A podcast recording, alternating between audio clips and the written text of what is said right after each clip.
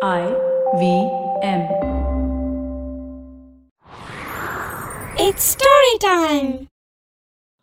ஹசனை கட்டி வச்சிருந்த மூட்டையை எடுத்துக்கிட்டு கேப்டன் நைல் நதிக்கு கிளம்பினதுக்கு அப்புறம் என்ன நடந்துச்சுன்னு இந்த பகுதியில பார்க்கலாம் இது வரைக்கும் நம்ம சேனலுக்கு சப்ஸ்கிரைப் பண்ணலைன்னா உடனே சப்ஸ்கிரைப் பண்ணி பக்கத்துல இருக்கிற பெல் பட்டனை கிளிக் பண்ணுங்க இந்த கதைகளை இப்போ நீங்க ஸ்டோரி டைம் தமிழ் யூடியூப் சேனல்லையும் ஐவிஎம் பாட்காஸ்ட் ஆப்லையும் மற்ற ஆடியோ தளங்களிலும் கேட்கலாம் ஸ்டோரி டைம் தமிழ் சேனலுக்காக உங்களுடன் ரவிசங்கர் பாலச்சந்திரன் ஒரு சின்ன விளம்பர இடைவேளைக்கு பிறகு கதையை கேட்கலாம் सफर रास्ते मंजिल और मुकाम अक्सर ये हमसे कुछ कहना चाहते हैं पर हम हैं कि अपनी रोजमर्रा की जिंदगी में इन्हें सुनने से कतराते हैं नमस्ते दोस्तों मेरा नाम है केशव चतुर्वेदी और मैं आपको ले चलूंगा कुछ ऐसे सफर पर जहां आपको एक नया नजरिया मिलेगा सफर और मंजिलों को देखने का आइए इन किस्से कहानियों में डूब जाएं हर मंगलवार और शुक्रवार வாங்க கதையை தொடர்ந்து கேட்கலாம் மூட்டைய தோள்ல தூக்கிக்கிட்டு நைல் நதிக்கு போற வழியெல்லாம் கேப்டன் ஹசனோட பேசிக்கிட்டே தான் போனாரு உன்னை பத்தி யாரோ சுல்தான் கிட்ட சொல்லி அவரோட மனசுல ஒரு தப்பான எண்ணத்தை விதைச்சு வச்சிருக்காங்க ஏற்கனவே அவரோட முத்திரை மோதிரம் வேற காணா போனதுனால அந்த கோபத்துல இருந்த சுல்தான் உன்னோட தரப்பு நியாயங்களை கூட கேட்காம உனக்கு இந்த தண்டனைய கொடுத்துட்டாரு. எல்லாம் சரியாகிற வரைக்கும் நீ சுல்தானோட கண்ணுல படாம இரு அப்படின்னு சொன்னாரு. ஹசன் உடனே கேப்டன் கிட்ட அப்ப நீங்க என்ன நைல் நதிக்குள்ள தண்ணியில போட போறது இல்லையா? அப்படின்னு கேட்டாரு. அப்ப கேப்டன் சொன்னாரு அரண்மனையோட மேல் மாடத்திலேந்து சுல்தான் பார்த்துக்கிட்டே தான் இருப்பாரு. அதனால உன்னை தண்ணியில போடாம என்னால இருக்க முடியாது. ஆனா இந்த கட்டுகளை அவிழ்த்து விட்டு இந்த மூட்டைய கட்டாம என்னால தண்ணிக்குள்ள போட முடியும். அதோட உன்னோட ஹேமமுக்கு பின்னாடி நைல் நதியோட ஆழம் குறைவான பகுதியில நான் இந்த மூட்டைய போடுறேன். நான் மூட்டைய நைல் நதியில போடுறத உறுதிப்படுத்திக்கிட்டதும் சுல்தான் மேல் மாடத்திலேருந்து கீழே போயிடுவாரு. அதுக்கு அப்புறம் நீ மூட்டைக்குள்ளேந்து வெளியே வந்து நைல் நதியோட மறுகரைக்கு போயிடு. நைல் நதி இந்த நாட்டுக்கு ஒரு எல்லை கோடாவும் இருக்கிறதுனால நீ போற இடம் வேற நாடா இருக்கும். உன்னை பத்தின எண்ணம் சுல்தானுக்கு மாறினதுக்கு அப்புறமா நீ மறுபடியும் இங்க வந்து சுல்தானை சந்திச்சு நடந்ததை எல்லாத்தையும் சொல்லு அப்படின்னு சொன்னாரு. கேப்டன் திட்டம் போட்ட மாதிரியே எல்லாம் சரியா நடந்துச்சு. மூட்டைய ஒரு படகுல வச்சு எடுத்துக்கிட்டு நைல் நதியோட ஆழம் குறைவான இடத்துக்கு அவர் வந்து காத்துக்கிட்டு இருந்தப்போ சுல்தான் மேல் மாடத்துக்கு வந்து மூட்டைய தண்ணிக்குள்ள போட்டுடு அப்படின்னு சைகை காட்டினதும் கேப்டன் மூட்டைய தண்ணிக்குள்ள போட்டாரு. சுல்தான் ரொம்ப திருப்தியோட மேல் மாடத்திலேருந்து விலகி போனதும் ஹசன் மூட்டைக்குள்ளேருந்து வெளியே வந்தாரு. ஒரு கையால அந்த மூட்டையை இழுத்துக்கிட்டு நைல் நதியோட மறுகரையை நோக்கி நடக்க ஆரம்பிச்சாரு. மறுகரையிலேருந்து பார்த்தப்போ ஹசன் கட்டியிருந்த அஞ்சு ஹேமமும் அவரோட வீடும் அவர் கண்ணுக்கு தெரிஞ்சுது. இவ்வளவு குறுகிய காலத்துல இவ்வளவு சொத்துக்களை சேர்த்து கடைசியில ஒரு சொத்தும் தன்னோட கையில இல்லாம தனக்கு சொந்தமா இப்ப ஒரு கோணிப்பை மட்டும் இருக்கிறத நினைச்சு ஹசன் ரொம்ப வருத்தப்பட்டாரு. அந்த கோணிப்பைக்குள்ள அவர் பார்த்தப்போ அதுல ஒரு பெரிய மீன் மட்டும் சிக்கிக்கிட்டு இருந்துச்சு. கடவுள் தன்னை கைவிடாம தனக்கு உயிரையும் கொடுத்து உணவையும் கொடுத்து மறுகரையில கொண்டு வந்து விட்டிருக்காரு அப்படின்னு ஹசன் நினைச்சுக்கிட்டாரு. சுட்டு சாப்பிடலாம் அப்படின்னு அந்த மீனை அவர் அறுத்தப்போ அந்த மீனோட வயிற்றுக்குள்ள சுல்தானோட முத்திரை மோதிரம் இருந்துச்சு. நடக்கிற நிகழ்வெல்லாம் ஹசனால நம்பவே முடியல. அவர் எது நடந்தாலும் பரவாயில்ல இந்த முத்திரை மோதிரத்தை எப்படியாவது சுல்தான் கிட்ட கொடுத்துடணும் அப்படின்னு நினைச்சுக்கிட்டு மறுபடியும் நைல் நதியை நீந்தி சுல்தானோட அரண்மனைக்கு வந்து சேர்ந்தாரு. தன்னோட தண்டனையிலேந்து தப்பிச்சு தண்ணியில நனைஞ்சு உயிரோட வந்த ஹசனை பார்த்த உடனே சுல்தானுக்கு ஒரு நிமிஷம் பயமாயிடுச்சு. இப்ப ஹசன் சுல்தான் கிட்ட சொன்னாரு காணாம போன உங்க முத்திரை மோதிரத்தை கண்டுபிடிச்சு உங்ககிட்ட ஒப்படைக்கிறதுக்காகத்தான் கடவுள் என்னை திருப்பி அனுப்பியிருக்காருன்னு நினைக்கிறேன். நைல் நதியில இருந்த ஒரு மீனோட வயிற்றுக்குள்ளேந்து இந்த முத்திரை மோதிரம் என் கையில கிடைச்சது அப்படின்னு சொல்லி மோதிரத்தை சுல்தான் கிட்ட கொடுத்துட்டு நீங்க மறுபடியும் எனக்கு மரண தண்டனை கொடுத்து என்ன கொல்றதுனாலும் கொல்லலாம். ஆனா கொல்றதுக்கு முன்னாடி நான் என்ன தப்பு செஞ்சேன் அப்படிங்கறத தெரிஞ்சுக்கிறதுக்கு ஆசைப்படுறேன். நான் நிஜமாவே தப்பு செஞ்சிருந்தா சாகரத்துக்கு முன்னாடி நான் செஞ்ச தப்புக்காக கடவுள்கிட்ட மன்னிப்பையும் வேண்டுவேன் அப்படின்னு சொன்னாரு. ஹசன் சொன்னதை கேட்டதும் சுல்தானுக்கு அவர் மேல பாவமா இருந்துச்சு. இப்ப முத்திரை மோதிரம் வேற அவரால திரும்ப கிடைச்சிட்டதுனால சுல்தான் ரொம்ப நிம்மதியா இருந்தாரு. சுல்தான் அவர்கிட்ட நீ எதிரி நாட்டு சுல்தானோட சேர்ந்துகிட்டு என்னை கொலை செய்யறதுக்காக எனக்கு கொடுத்த பேஸ்ட்ல ஆர்சனிக்ங்கிற விஷத்தை கலந்து கொடுத்ததுனால தான் உனக்கு மரண தண்டனை கிடைச்சது அப்படின்னு சொன்னாரு.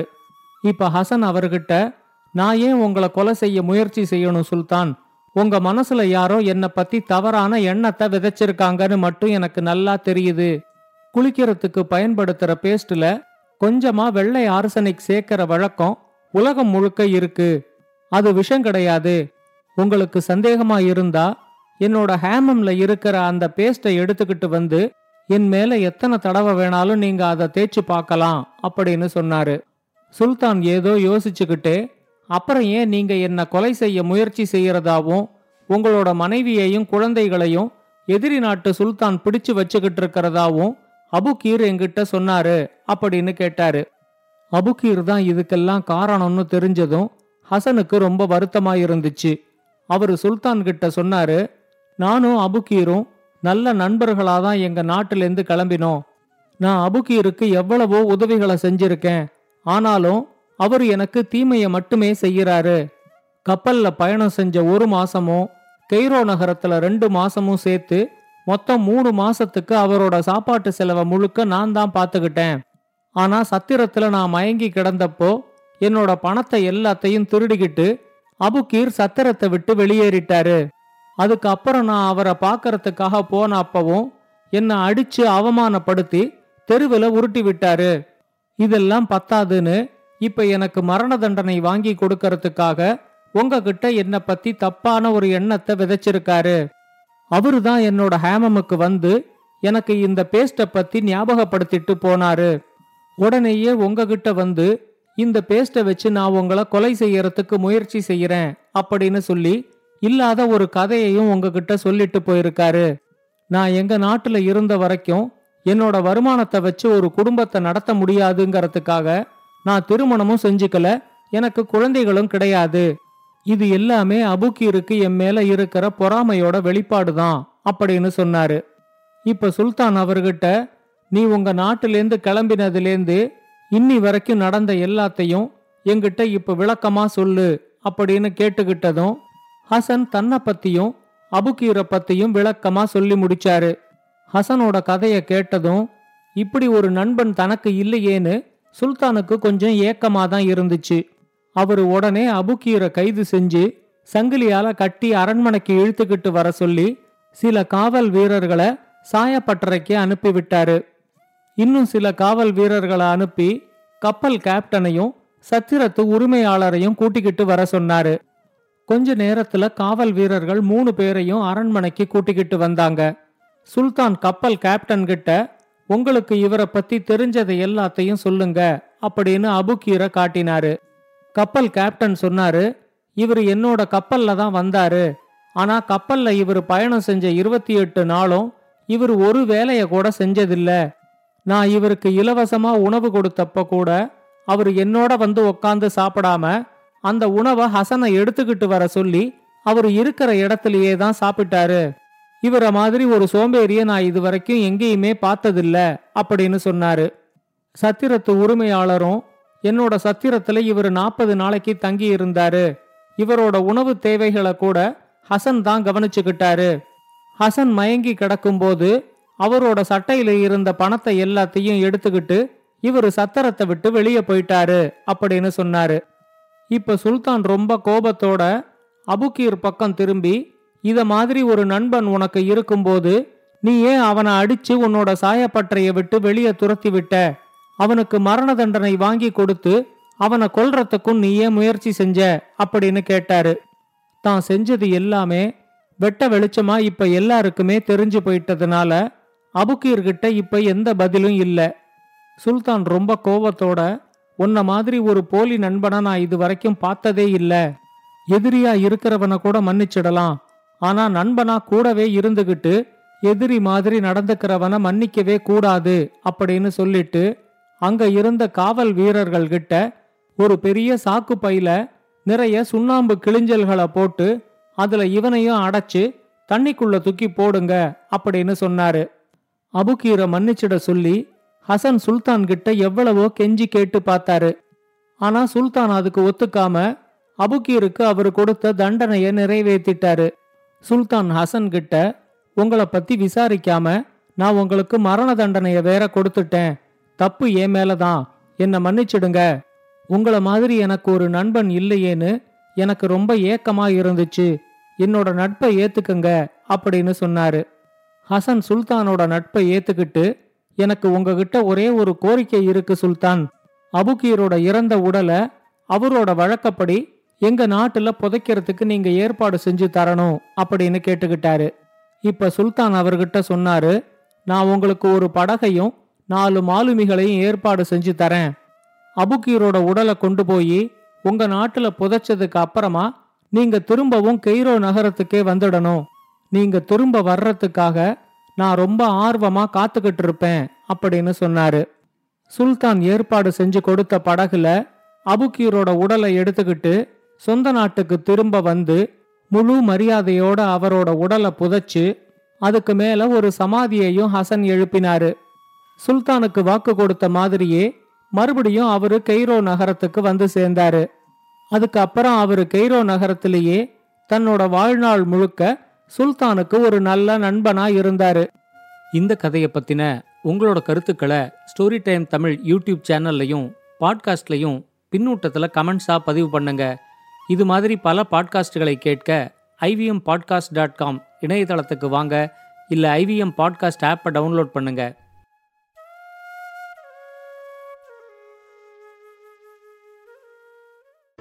Hey everybody, it's been another great week on the IVM Podcast Network. On Advertising is Dead, founder and CEO of Growth School, Vaibhav Sinasti joins Varun. They discuss cohort-based learning courses and where edutech is headed. Why does every marketer need to understand attention span better? On Smarter with Sid, Siddharth helps us understand the concept of attention and how to leverage it. On Tere Mere Raste, Kesho takes us on a trip to Turkey. He visits the city of Cappadocia. On Pesa Vesa, Anupam is joined by Sudarshan Lodha, CEO and co-founder of Strata. They discuss everything you need to know about fractional ownership. And on Postcards from Nowhere, Utsav explores the bizarre story of the origins of modern Malayalam, from a breast tax to a religious power struggle. Do follow us on social media. We're IVM Podcast on Twitter, Facebook, Instagram, and LinkedIn. Also, do remember, go check out our website, ivmpodcast.com slash YouTube to get a list of all of our YouTube channels. And remember, if you're enjoying this show or any of our other shows for that matter, please do tell a friend. And finally, we would like to thank our sponsors on the network this week Cred, Bank of Baroda, HDFC Mutual Fund, CoinSwitch, Kuber, Intel, and Oxfam India. Thank you so much for making this possible. What if you could relive some of the biggest and most public feuds in Indian corporate history? Peer back through the window of time to see who among HUL or Nirma stood on top. Or who was more dominant between Tata Motors and Maruti Suzuki? Tune in with me, Ambi Parmeshwaran, And me, Anupam Gupta, on Bank of Baroda presents The Last Brand Standing where we talk about two brands vying for the top position.